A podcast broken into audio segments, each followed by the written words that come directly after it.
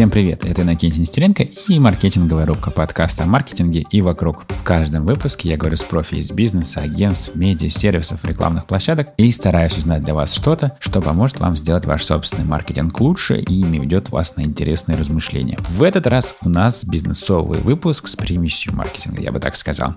Говорим про коворкинги, а конкретно про практик. Практик – это крупнейшая федеральная сеть коворкингов. У них 10 э, локаций в Москве, Петербурге и в Великих Луках. Почему именно в Великих Луках из всей России? Слушайте выпуски, это очень интересная история. Аудитория практика – это IT-тусовка от фрилансеров и стартапов до отделов разработки и маркетинга крупных компаний калибра Яндекса, МТС и нефтянки. Комитет Всероссийской премии Russian Coworking Awards назвал локацию практика в пространстве линии в Питере самым технологичным коворкингом в стране. Опять же, технологичность — это интересная тема, слушайте в интервью, все это не случайно. И мой собеседник Владимир Дорофеев, исполнительный директор и управляющий партнер сети коворкингов «Практик». Мы говорим о продуктовом маркетинге сети, о сложностях продвижения в Москве, ну и пандемии, конечно, немножко, о том, почему Владимир не боится VWork, о work-life balance и о многом другом. Как всегда, ссылки на темы и все интересное, о чем мы говорим в подкасте, лежат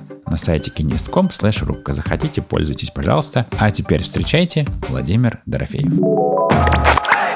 Владимир, добро пожаловать в маркетинговую рубку. Привет всем. Я немножко представил тебя, вас вначале, но расскажи все-таки своими словами, в чем фишка именно практика, чем вы отличаетесь от других коворкингов? И тут я хотел бы намекнуть на некую цитату из интервью, которую я выловил, когда готовился к разговору. Ты говоришь, что попал именно в коворкинги случайно, а до этого был директором по маркетингу в Телемаксе. И тут нам, как маркетологам, всем дико интересно, как же большой крутой маркетолог развивает сеть коворкингов и в чем тогда отличие отличие именно практика? Это маркетинговый продукт же в каком-то смысле, да? Да, самая главная фишка практика, кроме того, что мы начали развиваться с 2016 года, и я подрубился к этой теме в 2017, когда, по сути, коворкинги были такой хипстерней, да, условно, их делали хипстерня, в двух словах, да, со стаканом смузи в руках, там, за исключением разве что Миша Комарова, который уже к этому моменту начал развивать сетку «Рабочая станция», по сути, других примеров э, коворкингов в России их не было. Мы открыли в 2017 году вторую площадку, как раз когда я подсоединился к ребятам, которые до этого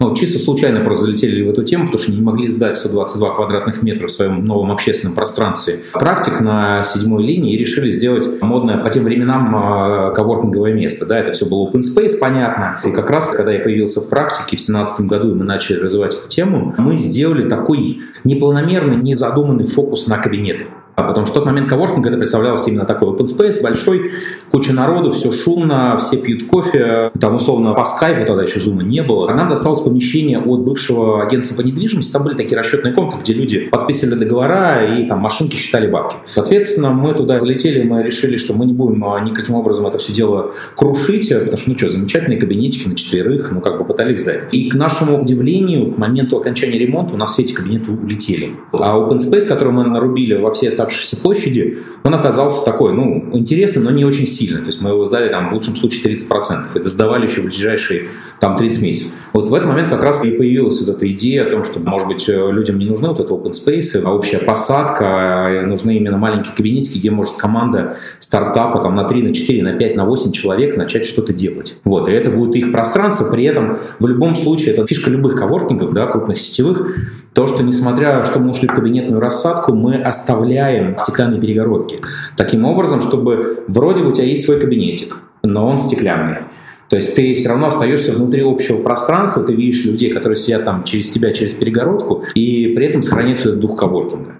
В принципе, ясно, что есть какой-то вот продуктовый момент, да, что остается дух, но шума нет. Это круто. Ты уже сказал, что там стартап, фрилансеры, частный предприниматель — это большой кусок. Но, с другой стороны, у вас арендуют корпораты, насколько я вижу. Яндекс, МТС, еще кто-то из крупника.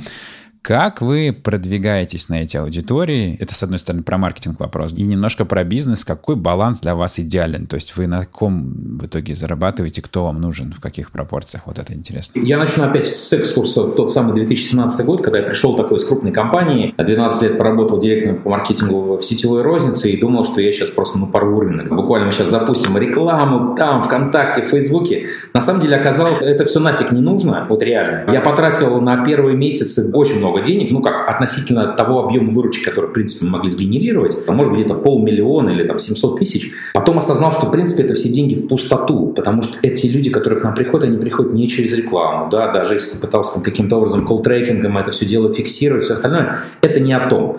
Вот, люди приходили исключительно по сарафану, и, соответственно, в какой-то момент, ну, где-то в 2018 году, мы вообще, в принципе, отключили рекламу на полтора года. То есть мы не тратили ничего.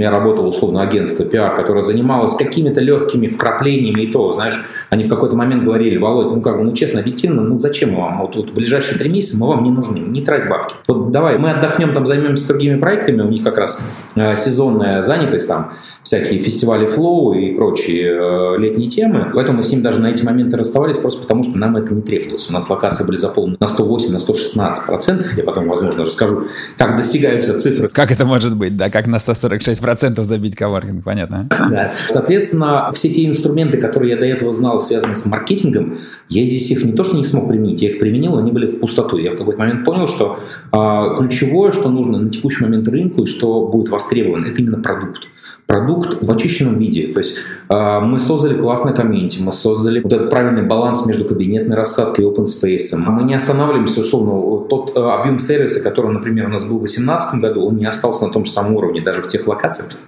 которые, по сути, никак не поднимались по цене или там по своему уровню. То есть мы постоянно-постоянно добавляем, добавляем новые сервисные вещи. А самая главная фишка, которую я считаю в практике, которую я, наверное, не замечаю у своих коллег, мы платим за свои ошибки. Мы платим за то, что мы когда-то сделали неправильно. Например, тот же самый Невский проспект 153, это наша третья локация, на которой я сейчас нахожусь. Мы изначально здесь поставили неправильные стулья. Вот потому что дизайнер сказал, ребят, я хочу вот такие вот классные стулья, чтобы они были в такой вот голубой либо серой обивке и все остальное. Мы их поставили, но в них невозможно работать 8 часов к ряду. Вот сейчас мы исправляем это тем, что мы закупаем по 225 евро за штуку новые кресла и ставим их сюда просто потому, что да, мы признаем эту ошибку. У нас были такие же фейлы, связанные э, с Бергольдом, самой технологичной локацией 2018 года в России, когда мы поставили крутые сушилки Dyson, которые прямо из крана дуют, ну, там, вода, водичка течет, потом руки раздвигаешь, и там дует ветер.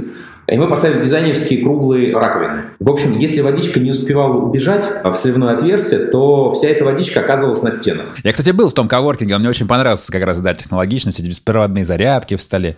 На 18 год это вообще было супер-пупер. Что-то не помню, чтобы меня обливало из раковины, но я понял. Возможно, у тебя просто успевала водичка бежать. Поэтому мы платим за свои ошибки, мы постоянно совершенствуемся, и, наверное, в этом как раз и есть э, ну, не знаю, эффект практика, да, что мы не стоим на месте. То есть, например, э, если мы говорим про технологичность, вот то же самое Берголь-центра, да, наша локация четвертую, которую мы вот открыли, у нас есть определенный план по технологиям на будущее. То есть есть технологии, которые, я понимаю, они сейчас стоят безумных денег. Я сейчас их не могу никак интегрировать э, в новые локации. Я их оставляю на потом. Я интегрирую те вещи, которых половина списка из этого нет у наших конкурентов. Но у нас уже заранее есть на ближайший год-полтора еще дополнительные технологии э, фантастические, которые мы будем совершенствовать, совершенствовать, совершенствовать. И это очень привлекает, я думаю, что клиентов из IT-компаний, да, которым нужно чем-то удерживать топовых сотрудников, которые не хотят сидеть в офисе, да, хотят как раз попивать смузи и что-то прикольное видеть, а может быть там нет такого классного офиса в основном здании. Да, это ключевая вещь, по которой, собственно, у нас начала меняться э, клиентская аудитория, да, целевая аудитория. В какой-то момент э, на смену нашим фрилансерам, которых там до этого было, например, 50-60% на некоторых локациях, начали приходить э, даже небольшие, не средние компании, а крупные. Яндекс, Модульбанк, Татнефть, э, Северсталь и прочее, прочее, прочее. Вот, потому что им важно было отсадить э, своих, прежде всего, IT-сотрудников и отдела маркетинга, которые очень сложно удерживать. Да? У них, условно, большая миграция персонала между компаниями. У меня есть сейчас команда, которая занимается там, определенной IT-разработкой, связанной с софтом для коворкинга. Так вот, я знаю прекрасно, как они скачут с одного места на другое. То есть они посидели 9 месяцев, э, не знаю, на зарплате 250 в месяц, каком-нибудь home кредите, да, соответственно, завтра переходит в другую контору, где им предложили 30 плюс. Или предложили сидеть на Бали, или предложили вообще не ездить в офис. Или кальян поставили им в офисе. Последний должен быть этап, когда уже можно будет не работать. Но это пока не происходит. Чтобы удержать этих ребят, э, их необходимо сажать в офис Google. Ну, это такая была, знаешь, тема еще в 2017-2018 году, которую все говорили. Чтобы удержать сотрудника, надо сделать офис Google. Сейчас, понятно, офис Google даже перестал быть такой ролевой моделью, потому что там слишком много халявы, там слишком много свободы, все остальное. И, условно, появились офисы куда значительно более крутые, в том числе тот же самый офис Яндекс в Москве, он значительно круче выглядит, да, и архитектурно, и по всем остальным параметрам. Вот, поэтому мы двигаемся в эту сторону, мы не стоим на месте, естественно. То есть, условно, мы не повторяем свой кейс, который мы делали ровно год назад на новых локациях. Мы каждую новую локацию у меня начинается общение с архитекторами с нового ТЗ. Я смотрю на ту рассадку, ту планировку, ту нормировку тех или иных кабинетов там на одного, на два, на три, пять мест. Это, кстати, тоже очень важный момент. Да. В Москве, например, у нас не зашли кабинеты на одного, а в Питере они просто на ура, потому что здесь больше всего интровертов, наверное, людей таких, которые... Я пытался снять, у вас они просто все заняты, это правда. Реально, мне уже даже все говорят, давай мы сделаем просто одну локацию, в которой будет только кабинет на одного. Вот, я говорю, ну тогда у нас не будет комьюнити, потому что там будут э, находиться те люди, которые, они еще тем более у нас если кабинеты на Бергольде, они с кнопочкой, которая гасит стекло, делают его непрозрачным, и это вот совсем такое, знаете, ух, еще свет выключить в коридоре, чтобы так совсем было интровертно. То есть постепенно меняется в сторону корпоратов, да, процент тех, кто сидит. Но остается примерно та же публика, просто она работает не на себя, а на какого-то пафосного дядю, условно, да? Да, причем у нас э, куча кейсов, э, когда, например, я захожу в коворкинг, спрашиваю администратора, а почему сидят ребята из Яндекса? Яндекс же съехал отсюда у нас. Он говорит, Яндекс-то съехал, но ребята остались, они организовали свой стартап. Они остались в том же самом кабинете. Вот. И таких кейсов у нас много. Когда наш администратор, например, я прихожу на локацию, я знаю, что этот человек у нас больше не работает, я говорю, а что здесь Настя делает? А мне говорят, а Настя устроилась э, в Оман, который у нас резидент. Вот, то есть, условно, вот эта миграция персонала между локациями, между компаниями внутри одной локации – это абсолютно нормальная тема. Мы сейчас даже как раз ухватились за эту ситуацию. Мы в ближайшее время будем пытаться способствовать ей. Как раз а, то, чем ценен VWork, да, главный такой лидер мировой всей этой темы, все всегда говорят, это прежде всего комьюнити, да, это возможность, словно в два рукопожатия дойти до контакта с какими-то очень важными людьми, которые являются резидентами там где-то в Хьюстоне, в, в Далласе или там, не знаю, в Лондоне. Поэтому мы собираемся, по сути, повторить их опыт, ну, понятно, пройти его собственным путем. Поэтому сейчас у нас запускается приложение, в котором будет внутри вот это комьюнити разбито на различные тематики, которые мы часто видим внутри наших чатов в Телеграме, да, где люди там условно могут спрашивать, кто может сделать эту штуку, условно, если у кого-то специалиста там по юриспруденции такой-то, такой-то, такой-то, там английскому праву. Мы понимаем, что в принципе это все можно вывести внутрь комьюнити, тогда в этом случае мы сможем людям дать, там, не знаю, прямые контакты в два клика. То есть ваш маркетинг — это продукт, плюс сарафан и продукт, который постоянно обновляется, удивляет, такая небольшая, как сказать, музей современного искусства, который на каждой локации новый, поэтому хочется пойти посмотреть, что там, и остаться. В Петербурге, да. Вот э, мы этой весной зашли в Москву, мы думали, что мы сейчас э, с ноги туда зайдем, такие красивые питерские, да, условно щелку кинем налево, да, технологичность, причем все этому способствовало. Мы еще не начав строить э, нашу первую московскую локацию в декабре, мы уже в декабре подписали с клиентом а, компании NVIDIA на 350 мест 70% локаций, ну и нам все казалось, мы сейчас просто, знаешь, в треуголке на белом скакуне такие прямо, ух, красавцы, зайдем. Но грохнул ковид, и мы столкнулись с проблемой. То есть э, абсолютно разный менталитет Питер-Москва, а, прежде всего, например, в отношении ковида. То есть если в Петербурге ну, в большинстве своем всем ехало, болело, ну или плюс-минус так, да, люди никоим образом не тормозят свои там бизнесы, и даже в пандемию мы осознали, что там в середине апреля нас начали долбать спрашивать, можем ли мы выходить на свои рабочие места, ради бога, у вас там пусть не будет ваших сотрудников, но тем не менее, все хотели выходить и работать то в Москве полная пауза всего бизнеса произошла. Люди все разогнаны по удаленке, и сейчас, условно, из-за того, что пандемия вроде бы чуть начала отпускать, но все ждали второй волны, а у нас очень много сделок на паузе. То есть мы открываем сейчас вторую локацию, суммарное количество рабочих мест на двух локациях там свыше тысячи, 1062, если быть точным. Вот, у нас количество заявок на 2500. Но они все в стадии «нам все нравится, мы готовы заезжать, но мы ждем второй волны». Давайте уже после второй волны. Типа того, да. Директор приезжал, генеральный, владелец приехал откуда-то из-за рубежа даже, посетил. Все всем нравится, провели там Zoom-конференцию, Zoom-презентацию, всем все понравилось, но до финальной сделки не доходит. И, соответственно, наш маркетинг, к которому мы привыкли, к формату маркетинга, к формату продвижения в Петербурге, в Москве оказался абсолютно нерабочим. Если здесь мы запускаем новую локацию, а она у нас продается на 70% просто за счет сарафана по брокерам, по нашим клиентам. Вот, кто-то уехал отсюда, и его место заняли соседи, которые долго ждали расширения, то в Москве у нас оказалось, что нам потребовался прямо вот такой серьезный-серьезный продвижения. Мы там условно включили все стандартные вещи, связанные там с контекстом, а, с таргетированной рекламой в социальных сетях. А, мы впервые в жизни, то есть если в Петербурге нашим таким постулатом является, что мы не даем скидок, мы себя сравним типа с Louis Vuitton, но мы не премиалка, но мы как Louis Vuitton, у нас не бывает сейла. У нас не бывает акций, у нас не бывает там условно черных пятниц, понедельников и всего остального. То есть мы не даем 3 за 2. То в Москве мы вынуждены сейчас э, выходить в эту тему. То есть, например, сейчас у нас появилась, там, не знаю, скидка до конца года 15%. Плюс мы предлагаем э, целым компаниям переехать, хотят 40, хотят 50 человек, неделю посидеть у нас абсолютно бесплатно, просто для того, чтобы протестировать формат коворкинга и понять, это их или не их. Потому что есть определенный скепсис, да, что а вдруг нам это не зайдет. Окей, ребята, неделя абсолютно ваша, фрукты, пиво, все, что у нас полагается внутри тарифа, это все ваше, бесплатно. Бесплатное пиво на неделю, я бы тоже заехал посмотреть. А слушай, это все-таки ковид или это, в принципе, какой-то московский менталитет другой? С учетом, что ну, мы, естественно, в отрасли общаемся между различными площадками, с Мишей Комаром, с Соком, и с Ключом, и там, с одиночными какими-то площадками, понимаем, что да, это общая ситуация.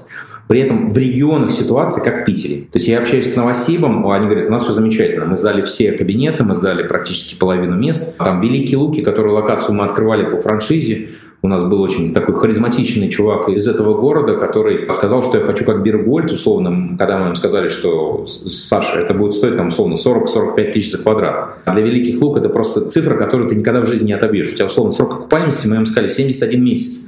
Он сказал, да пофиг. Я хочу, чтобы, ну, условно, в моем городе было классное место. Мы этот кейс всегда приводим как некий верный кейс перфекционизма. Мы не просто сделали пространство внутри, мы отреставрировали полностью фасад здания. Просто потому, что ну, невозможно было вот в этом здании находиться такой красоте. Поэтому был отреставрирован фасад. На нас параллельно подали жалобу жильцы здания, что мы не отреставрировали фасад со стороны двора. Мы положили новый асфальт. На нас подали жалобу и штраф назначили 300 тысяч за то, что мы нарушили систему естественного дренажа. Там до этого лежал старый асфальт, весь разбитый, и водичка, когда... Это и был естественный дренаж? Да, все, потом это тоже решили вопрос. Мы поставили классные скамейки велопарковки. Теперь на нас жалуются, то есть при том, что половина людей говорит, блин, это пример того, что вообще в Великих Луках мы даже не ждали. Теперь на нас жалуются, что у нас дизайнерская скамейка, на половине нее нету спинки. Как дедушка будет сидеть? Дедушке будет неудобно удобно. На половине есть спинка, на половине нету. Вот такой трешак происходит. Поэтому, возвращаясь к вопросу, в регионах вроде бы все как в Петербурге, то есть идет какая-то постоянная активность, а в Москве, по сути, все локации свежие, которые открылись в начале 2020 года, они сидят очень сильно полупустые. И мы когда общаемся, есть, естественно, проблема, связанная с тем, что резко в начале года ввелось большое количество площадей, а все клиенты разбежались, либо встали на паузу, либо загасились. Крупные, там, условно, госкомпании тоже встали на паузу, то же самое NVIDIA, который у нас заезжал 350 мест, в результате сидит всего лишь 122 места. А при этом, чтобы ты понимал, это подразделение goods.ru, их онлайн-маркетплейс, который который, естественно, в пандемии он просто там взлетел в три раза по оборотам. Да, естественно. А основная компания Media Eldorado, она вообще вся разогнана и до конца года будет сидеть на удаленке. Непростое время. Маленький вопрос. Ты сказал, что у вас немножко было пиара в начале в Петербурге, и в Москве, вероятно, тоже что-то происходит. Я вот вижу, что коворкинги проводят какие-то мероприятия, обучалки, сборища. Опять же, ты говорил про комьюнити. Вот что-то из этого, что у вас лучше всего работает? А может быть, что не работает, наоборот? Когда мы открывали в 2018 году в январе Невский, мы как раз решили протестировать такой механизм, потому что к этому моменту уже почти полгода существовал коворкинг «Ясная поляна» в Петербурге. Они изначально открылись с такой концепцией, мы не только коворкинг, мы еще и место проведения различных конференций и всего остального. И считаю, что в этом они просто офигительные молодцы они прям прокачали эту тему настолько, что, ну, не то, что конкурировать с ними не хочется, ну, они просто сделали, не знаю, отдельную отрасль внутри, а меку вот всего вот этого инфотуризма, я ее называю, да, условно. Мы, соответственно, сделали, помню, неделю вечерних посиделок, связанного в тот момент еще биткоин рос очень сильно, поэтому была э, неделя вечернего блокчейна, было пять вечеров по блокчейну, маркетинг блокчейна, условно, как продать инвесторам всю эту тему, еще, еще, еще. И у нас, в принципе, эта локация изначально не была подготовлена к таким мероприятиям. Мы просто выгоняли всех резидентов, ставили стулья кружком, и вот они тусовали. Сейчас э, для всех крупных локаций, ну, это, в принципе, новый формат, там, от 3000 квадратов, который мы запускаем, Мы изначально предполагаем расположение лектория на 60-80 посадочных мест в каждой локации. Во-первых, для того, чтобы можно было проводить подобные э, лекции э, именно в формате заказных. То есть, когда кто-то приезжает, арендует у нас пространство и сам набивает туда народ. А вторая тема, которую мы запустили запуском нашего общественного пространства, первого на Васильевском острове, называется «Линии». Мы сняли целиком здание 6,5 тысяч квадратных метров. Вот, и там открыли такой микс э, ресторанов, магазинчиков, всего остального, и наверху находится наш коворкинг. И на четвертом этаже мы хотели, у нас была идея, она, правда, к сожалению, не смогла реализоваться по причине низкого спроса именно со стороны операторов. Это э, зона, зона обучения, зона знаний. Мы хотели, чтобы там набились резиденты, связанные так или иначе с чем-то образовательным. Максимум, что мы могли сделать, это туда появилась гончарная мастерская Клей, и мы открыли свой лекторий. Лекторий у нас открылся в тот момент очень необычным способом. У нас приходили ребята, семейная пара, маркетологи, причем они такие глубокие, прошаренные маркетологи, они параллельно с этим работали, они открыли школу Рекурс. А что это такое? Это была школа, сейчас она, естественно, называется лекторий практик, он даже трансформировался в практикум. Это платные лекции вечернего формата. В 19 лет начинаются, 2 45 минутки с небольшим перерывом на 15 минут сходить в туалет, попить кофе. Формат edutainment, сочетание двух слов education и entertainment. И у них 12 направлений, которые мы прокачали. И внутри там лекции из разряда «Как смотреть фильмы Ларса фон Трира, получать удовольствие», «История масонских лож в России», а, «Черные дыры», условно, вот эта вся метафизика. А вообще, что такое вирус и как с ним там условно жить, бороться. То есть различные тематики. Там, не знаю, мы учили людей, каким образом определять, это картина из стиля импрессионизма или там условно а, кубизм, или мы их называли «Как разбираться в измах». Вот. Эта тема – это как замена вечернему походу в кинотеатр. Она стоила у нас в Петербурге 500 рублей, сейчас она, понятно, прикрыта из-за ковида. Соответственно, вот это направление сейчас мы выбрали себя фокусным. Мы его будем а, масштабировать в каждой нашей крупной локации, то есть мы будем делать вот такой формат, внутри которого наши резиденты смогут не только там условно провести 8 часов и поработать, покодить что-то, условно позаниматься какими-то вещами по рабочим вопросам, но и вечером, не уходя никуда, просто условно купить билетик за 500 рублей и послушать эту информацию. Зашла? Хорошо. Не зашла? Нет. То есть больше не внешние мероприятия, как у той же Ясной Поляны, а опять же работа на сообщество, на досуг резидентов, чтобы им вообще никуда не нужно было ходить. Да, причем с, с целью обратной связи, чтобы мы могли понимать, что людям зашло, что не зашло, какой лектор зашел, который не зашел. Потому что одним из направлений вот этого лектория у нас должен был быть э, такое я его назвал гайд-парк, э, естественно, с аналогией лондонскому, когда любой человек, желающий что-то рассказать миру, подает заявку определенную, она проходит некую модерацию на, там, не знаю, на семантику, на экстремизм, на все остальное. Если это норм, мы даем тебе возможность, условно, вот в четверг в 16 часов э, кому-то что-то рассказать в течение часа. Вот та тематика, которую ты считаешь нужным. Те люди к тебе записывают, это все абсолютно бесплатно для тебя и для тех людей, которые к тебе приходят. После чего люди должны оценить тебя как лектора, ну, условно, как ты вел публику в течение этого часа, как им понравилась тематика, как им понравилась подача. Условно, ты знаешь, как в Яндекс Такси люди оценивают, э, там, ставят пятерочку, условно оценивают хорошее вождение, там, это, это, это. Здесь точно такая ситуация. И таким образом мы людям даем обратную связь, те, которые хотят зайти в этот инфобизнес, что им нужно подправить. Или, возможно, им не нужно ничего править, им нужно свалить отсюда, да, потому что они не понравились никаким параметрам, ни материалом, ни подачей. Пара слов о спонсоре выпуска, и мы вернемся к вам после перерыва. Этот эпизод маркетинговой рубки выходит при поддержке сети Unisound. Ребята из Unisound занимаются аудиорекламой уже больше 6 лет и знают про звук все. Unisound — это сеть музыкальных стриминговых сервисов с плейлистами, подкастами и онлайн-радио. Общий охват — 28 миллионов пользователей. Среди сайтов и приложений сети Сберзвук, Радио Рекорд, Love, Русская, Наша, Авторадио и многие другие. Кроме того, в сеть Unisound входит более 200 российских подкастов. На базе Unisound можно делать аудиорекламу с таргетом на целевую аудиторию, показывать слушателям кликабельный баннер-компаньон, а затем помечать слушателей пикселем и врубать ремаркетинг. Вот эти все цифровые чудеса доступны в звуке. Ого! Да, но дальше будет еще круче, потому что Unisound предлагает также офигенный формат диалоговой аудиорекламы. Это ролики, которые начинаются с тизера с вопросом, а продолжаются в зависимости от ответа пользователя. Еп, люди могут разговаривать с рекламой. Если слушатель сказал «да» в ответ на предложение «открыть сайт», можно, сюрприз, открыть ему сайт. Если слушатель сказал «нет» или «пошел», то можно догнать его потом мягким ремаркетингом и как-нибудь все-таки наладить контакт. А еще через процент положительных и отрицательных ответов можно измерять качество аудиокреатива. Это прям Facebook в мире звука, я же вам говорю. Больше прикольных кейсов в выпуске про Unisound с их гендиром Эдом Рикачинским. Выпуск лежит по адресу kinest.com slash рубка slash Unisound. Короче, если вы достаточно крупные, но ваш бренд еще не работает с аудио, стучитесь в Unisound с промокодом RUBKA, латинскими буквами RUBKA, и получайте дополнительную скидку 10%. Unisound — это звук в России. И мы возвращаемся к нашему интервью вопрос, который, ну ты уже даже упоминал этот бренд, я не мог не спросить, разговаривая с э, человеком из сетевых коворкингов, WeWork до 2019 года просто топили, Starbucks в мире этого дела и так далее. Потом вот все эти скандалы, они подсдулись. Как-то я видел только скандалы и не знаю, живы ли они, не живы. Вот как ты на это смотришь, просто очень интересно с бизнес точки зрения, как это нас касается, может быть, в чем они были неправы, любые наблюдения. Скажу свое собственное мнение, которое мне удалось донести до своих партнеров. Э, естественно, в 2017 году, когда мы там начали пытаться открывать третью локацию, мы ее открыли в итоге, естественно, возникла эта фраза WeWork, этот бренд, мы его обсуждали, и я с этого момента топил за то, чтобы они пришли в Россию.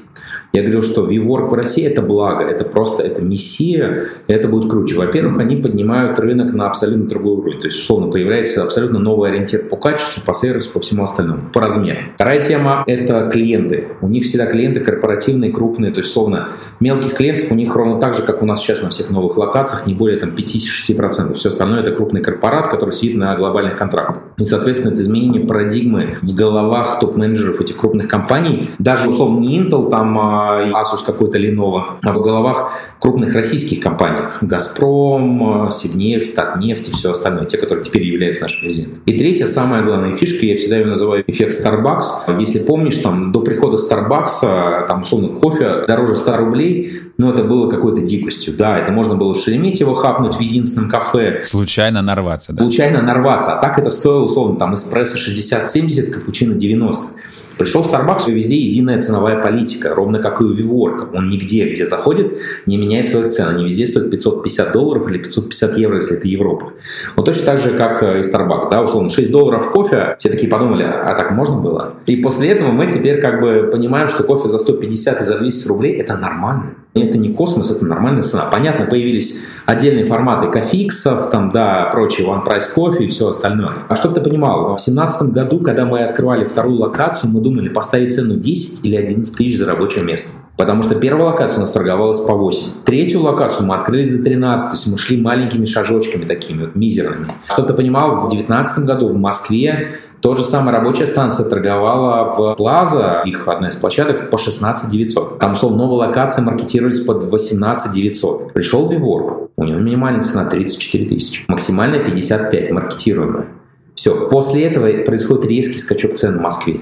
Сейчас СОК, Ключ и все остальные крупные операторы, все новые локации заводят по цене от 34 до 35 тысяч. Это им позволило именно Вюрк, потому что он сказал, ребят, не, новый уровень теперь такой. Вот толкались здесь все, а теперь он будет на таком уровне. И все условно могли поставить. Очень важный момент, да, почему это работает. Наша первая локация расположена в Москве, в общественном пространстве Басманный двор. Когда мы туда заходили, это наши знакомые, которые здесь держат Бергуль-центр, в котором ты был, видимо, да, и когда они как раз купили все это пространство, назывался БЦ на Спартаковское, они нам позвонили позвонили еще в мае 2019 года, говорят, ребят, есть классное пространство, как бы приезжайте, смотрите, мы как бы вас хотим здесь видеть, потому что им нравится сотрудничать с нами по Берголь-центру. Мы приехали, сразу сказали, окей, ребят, под нами держите, мы сейчас будем искать инвесторов, денег, потому что там требовалась ну, совершенно другая сумма денег. Там, поэтому мы понимаем, что нам потребуется там, свыше 100 миллионов рублей на реализацию данного проекта, и пошли общаться, танцевать с разными инвесторами.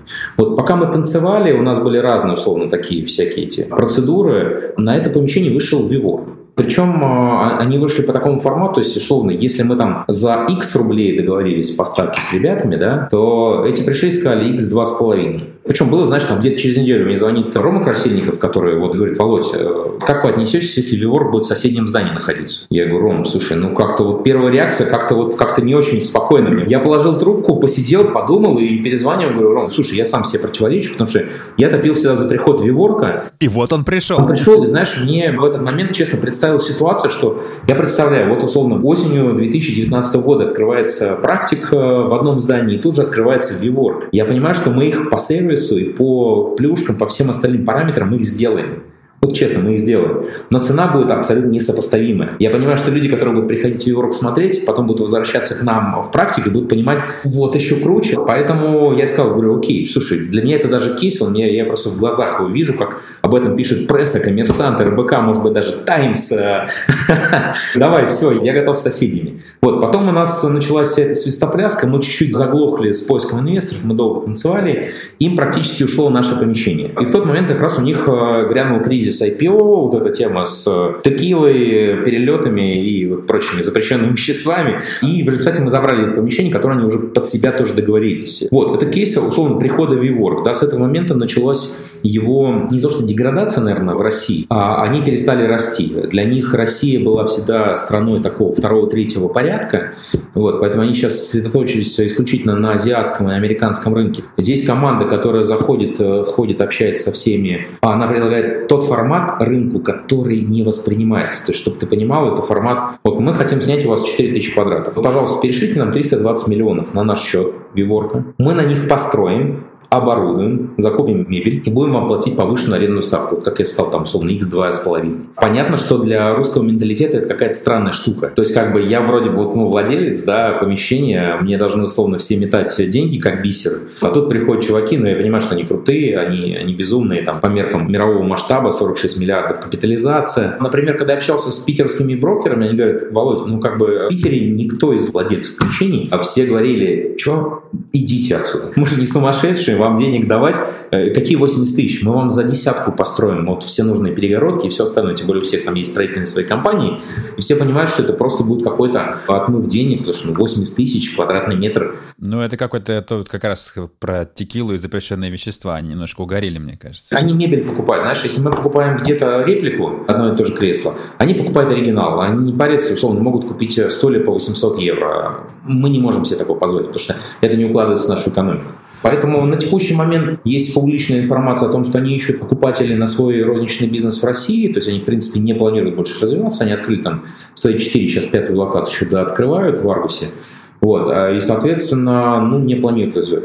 В моем понимании, они свое дело для рынка сделали. Они позволили нам резко вырасти по цене. В тот год, как я сказал, в Москве рост был там, 42% по ставкам. И, кстати, классные кейсы, я не досказал, да? Компания э, NVIDIA, которая к нам села в итоге, как она появилась? Э, нам сообщили о том, что они собирались э, договориться с Виворком. А мы в тот момент, чтобы ты понимал, это было осень 2019 года, мы только-только собирались открывать нашу пятую локацию в Петербурге с ценой 17. Мы такие осторожно поднимали, поднимали цену в Питере. И мы думаем, ну в Москву мы зайдем, наверное, знаешь, по двадцатке. Как бы вот это будет нормально, это будет хорошо. И нам брокер говорит, ребят, вы что, сумасшедшие? Какие 20? 26 просто, это минимум. Поэтому для нас они сыграли очень большую роль, потому что мы уже на этом этапе, на этапе переговоров смогли очень резко поднять себе среднюю стоимость э, продаж места, скорректировать э, бизнес-модель нашу в Москве.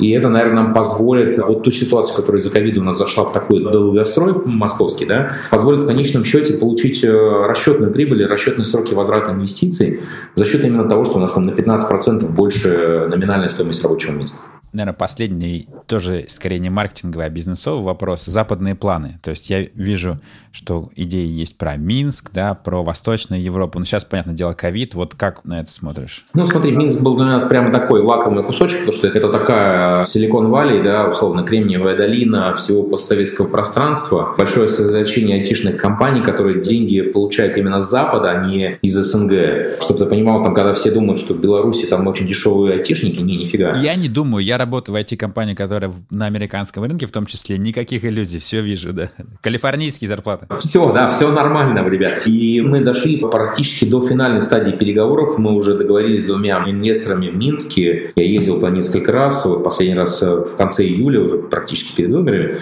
И мы собирались действительно открываться, потому что мы понимали, что там есть большой потенциал. Мы начали обсуждать и там и с Wargaming, со всеми остальными. Сейчас, понятно, эти планы сильно поставлены на паузу, пока ничего невозможно комментировать, не понимаю, что там произойдет. Надеюсь, будет все хорошо. Сейчас, да, наш фокус э, очень сильно смещен, наверное, на Восточную Европу, потому что если говорить про рынок Европы, для нас наиболее приоритетным является это именно Варшава, Польша. Потому что, опять же, а, первое, туда пришел Виворк, и он очень хорошо пришел, он пришел, там открыл много локаций, в Варшаве у него 5 локаций, по такой же схеме. То есть до прихода WeWork стоимость рабочего места была 240-260 евро, WeWork пришел 550-590 евро, сейчас все хорошие коворкинги, ну, которые мы тоже по себя причисляем, торгуются от 420-450 евро. Соответственно, появляется какой-то стимул, появляется экономическая обоснованность захода в, в эти регионы. Потому что ты понимаешь, что там зарплата будет повыше, чем в Москве, она будет, естественно, как и у нас везде белая, ремонт будет стоить, наверное, столько же, мебель будет стоить столько же, потому что мы даже специально прорабатывали там возможности какие-то по ценам, потому что у нас часть мебели из Польши и те же самые кресла. Но сказали, ребят, для России цены совершенно уложенные на дно, поэтому экономии не ждите. Если говорить там про развитие более глобальное, у нас сейчас есть партнер, с которым мы обсуждаем именно заход в Америку, потому что у него есть опыт организации там десятилетней развития бизнеса, и понятно, этот рынок, он манит, манит, манит своим огромным объемом, но мы понимаем, что там цена ошибки, она такая будет. Чуть-чуть не туда пошел, да, и, и накрылся. Тем более, если говорить там про российские кейсы развития различных российских бизнесов на территории Северной Америки, но они все такие в основном негативные, да, ну, кто-то поработал три года, кто-то два, кто-то полгода, но особо я не помню кейсов, что люди там 10 лет продолжают работать. Главная фишка северноамериканского рынка – это если ты покажешь минимально хороший результат, тебе выстраивается очередь из э, инвесторов. Потому что вот это вот на них дефицит. А дефицит именно качественно хороших проектов, которые могут показать что-то хотя бы в перспективе. То есть здесь ты должен показать прям, не знаю, двухлетний финпоток, э, который будет положительный, и в этом случае с тобой инвестор начнет дружить, вот, то там ты должен показать буквально несколько месяцев и перспективу развития. В этом случае к тебе уже очередь выстроилась, и все, тебе готовы кредитовать, инвестировать тебя. Это привлекает. Азия, пока вот мы на паузе, мы знаем, что безумно огромный рынок, э, он хорошо хорошо подготовлен с точки зрения готовности регионов к формату гибкого офиса, коворкинг, всему остальному, но менталитет, но он совсем какой-то вот пока не понимаем, поэтому опасаемся. Поэтому, наверное, пока это Восточная Европа, есть несколько городов, там Амстердам, Варшава, вот те, которые нам интересны и которые мы будем пытаться сейчас прорабатывать. Они уже в проработке находятся, там и финмодели готовые. Но, скорее всего, займемся ими уже в 2021 году, когда достроим 4 локации, которые сейчас делаем. Супер. Самый последний вопрос, который я всем задаю, это про то, что вот четыре локации одновременно строятся, сотни миллионов инвестируешь, да, смотришь за всем за этим. Ну, это нервно. Как э, спасаешься от выгорания или актуально это для тебя? Work-life balance как устроен? Наверное, это связано с моим подходом. Я очень безумно ленивый человек. И поэтому для меня какая-то вот эта катастрофическая загрузка всякими новыми проектами, она позволяет а, не терять тонус. Потому что если все спокойно, я это проходил несколько раз, когда работал директором по маркетингу. Когда у тебя выручка розничной компании растет, у тебя индекс а, спонтанной известности растет, в общем, все параметры, за которые ты отвечаешь, он растет, и у тебя начинается расслабуха. И это неправильно. Ты начинаешь вес набирать. Э, поэтому для меня вот такая стрессовая ситуация, в которой я сейчас нахожусь, она действительно стрессовая. Да? То есть он, супруга меня начинает корить за то, что у меня память отказывает, хотя она у меня была всегда там, на каком-то идеальном, там, просто там, 80 уровне, то сейчас я могу забыть, что я договорился, например, о чем-то с ней. Или, я не знаю, я утром встаю, и мне приходят э, 4 сообщения, э, из них там 3 спрашивают, Владимир, в 10 все в силе? Вот это жесть. Я не успел внести в календарь, меня отвлекли отвлекли. Э, и все, я понимаю, я вот все, трем людям пообещал на одно и то же время в двух разных местах. В одном можно там условно походите, кофе попейте, я пока сделаю.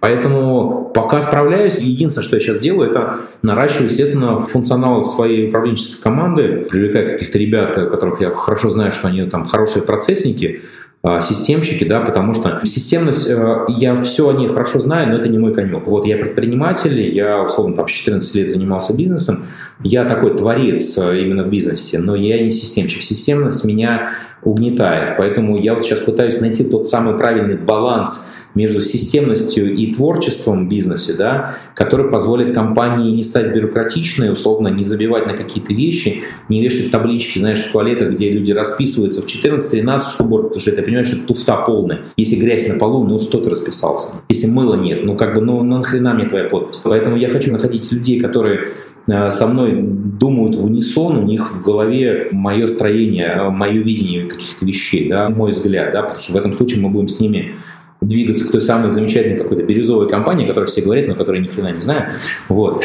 Владимир, спасибо большое. Это был Владимир Дорофеев, сеть коворкингов «Практик» и маркетинговая рубка. Все, что мы обсудили, будет в шоу-ноутс на сайте kinest.com. Ходите туда, там будут ссылочки. А, кстати, я забыл задать вопрос про что почитать. Что почитать? Может быть, про бизнес, может быть, про не знаю, стратегию бирюзовую компании, может быть, какие-то телеграм-каналы любимые, может быть, что-то посмотреть или нет идей? Мне стыдно признаться, да, что у меня увлечение литературы было один раз, э, причем оно было после школы. То есть всю школу я не читал ничего. То есть я сдавал э, все эти сочинения по пути, спросил, там, читал предисловие, понимал имена главных героев и словно из этого придумывал историю.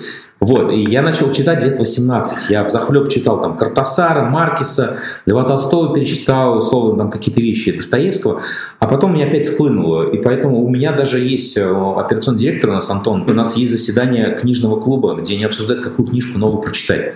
Но я честно признаюсь, я не участвую в них. Я знаю много классных книг, я их закупал, я там подбирал, думаю, вот это классная книга, это классно, это классно. Но я их не читал, поэтому, к сожалению, гайс, не смогу ничего порекомендовать. Явно есть хорошие вещи. Окей. Okay. Они есть на Кинестков в других выпусках. Ничего страшного. Владимир, еще раз спасибо огромное. И всем до встречи в следующем выпуске. Пока. Все, пока-пока. Друзья, если вам понравился подкаст, сделайте, пожалуйста, пару вещей. Во-первых, перешлите, пожалуйста, этот выпуск друзьям или коллегам, которым он тоже будет полезен. Во-вторых, пойдите, пожалуйста, на Apple подкасты, Google подкасты, Яндекс Музыку и все прочие места, где живут подкасты, и подпишитесь там на маркетинговую рубку. Ну, еще можно отзыв оставить. Буду благодарен за положительный. Почему это важно? Ну, во-первых, маркетинговая рубка — это хобби-проект. И ваша обратная связь взбодрит меня и позволит мне скакать дальше. А во-вторых, чем нас с вами больше, тем мне проще будет добиваться аудиенции и брать интервью у разных крутых маркетологов и руководителей предпринимателей. Кстати, если вы знаете кого-то, кто делает нереально крутой маркетинг и поэтому должен стать героем моей маркетинговой рубки, пожалуйста, не стесняйтесь и пишите мне. Все контакты есть на сайте проекта kines.com. Большое спасибо. До встречи в следующем выпуске. Пока.